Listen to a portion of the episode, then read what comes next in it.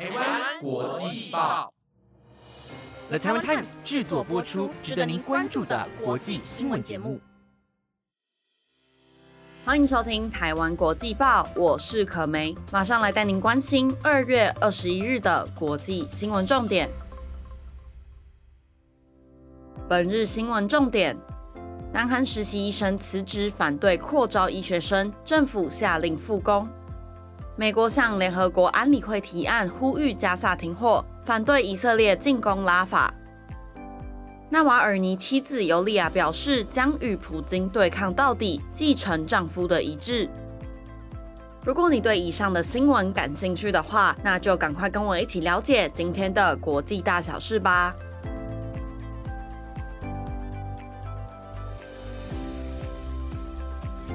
南韩政府日前宣布扩招医学生，引发医界不满声浪，甚至引爆实习医生辞职浪潮。根据韩联社的报道，南韩医界持续抗议政府扩大招收医学系新生。南韩保健福祉部在二十日表示，全国约一百家医院已经有六千四百一十五名实习医生递交辞呈，表示抗议。对此，南韩保健福祉部第二部长朴敏珠于二十日表示，对实习医生拒绝工作的情况深感失望，已经下令指示七百五十七名实习医生重返工作岗位。南韩政府在六日做出决定，明年起将每年增加两千名医学生的招生名额，以解决医生短缺的问题。但这个决定却引发了一届的反弹。首尔国立大学公共卫生专家表示，更多的医生就表示着会有更多的职场竞争，还有收入减少的状况。这就是为什么他们反对增加医生供应的提议。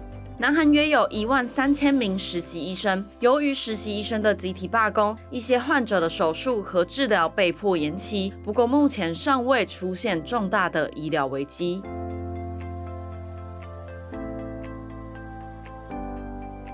美国向联合国安理会提出决议草案，呼吁以色列与哈马斯的战争暂时停火，并且反对以色列在加萨拉法发动大规模的军事进攻。美国在先前表示将否决阿尔及利亚立即停火的决议草案，理由是担心这项决议可能会影响美国、埃及、以色列以及卡达之间寻求停战和停火的协商。而这些协商是为了终止战争，并且让哈马斯能够释放扣留的人质。在美国的草案之中表示，在当前的情况之下，如果对拉法发动大规模的地面进攻，将会导致平民进一步的受到伤害、流离失所，甚至流向邻国。在加萨两百三十万名巴勒斯坦人中，就有超过一百万人在拉法寻求庇护。因此，以色列袭击拉法的计划也令国际社会担忧，加萨的人道危机将会更加恶化。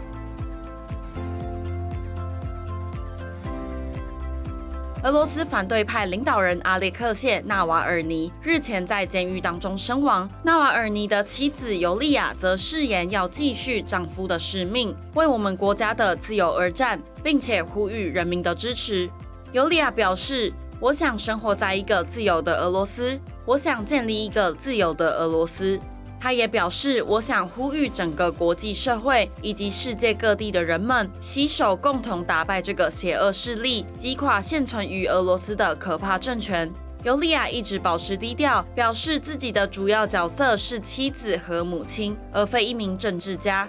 但随着丈夫于上周离世，以及她在慕尼黑安全会议上慷慨激昂地发表呼吁人民伸张正义。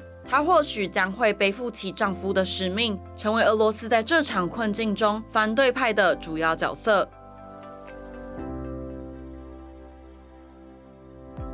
以上就是今天的国际新闻重点。如果你还对其他的国际大小事感兴趣的话，也别忘了关注我们的最新消息。我是可梅，我们下次再见。